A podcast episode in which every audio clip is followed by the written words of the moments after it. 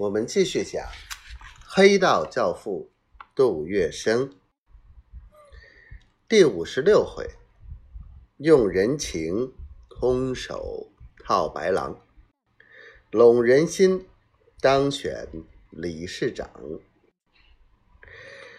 如果说杜月笙插手金融业是以建立中汇银行为开端，那么。盘德华丰面粉厂，则是他跻身工商界的标志。华丰面粉厂设在小沙渡路上，老板卢少堂。三十年代时，卢少堂因在赌场上惨败，背上数十万元的债务，无奈之下，产生了卖掉。华丰面粉厂的念头，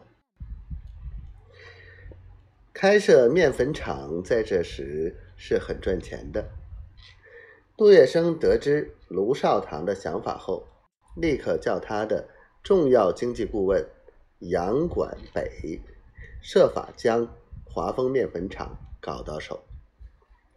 杨管北找到华丰面粉厂一位与他熟悉的陈经理。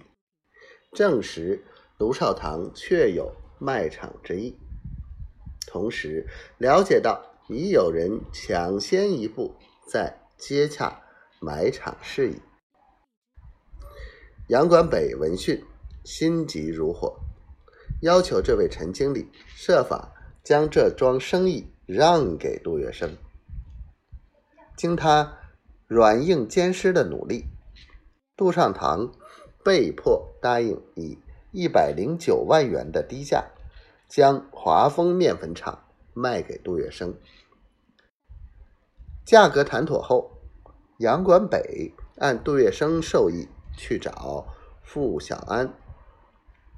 这时，傅小安刚从大连避难回来，为处理中国通商银行的债务及与孔祥熙等人的矛盾。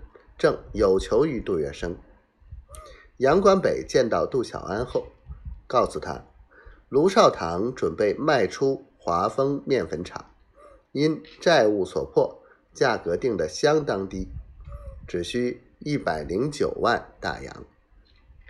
然后他虚情假意的劝傅小安买下。其实卢少堂要卖出，杜月笙想盘进。华丰面粉厂的消息在当时已不是新闻。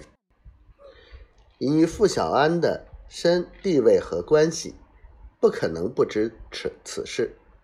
他见杨管北突出此语，当然能听出其弦外之音，连忙摇动双手说：“不不，我从没想过要买面粉厂，我不买，应帮杜先生买下来才对。”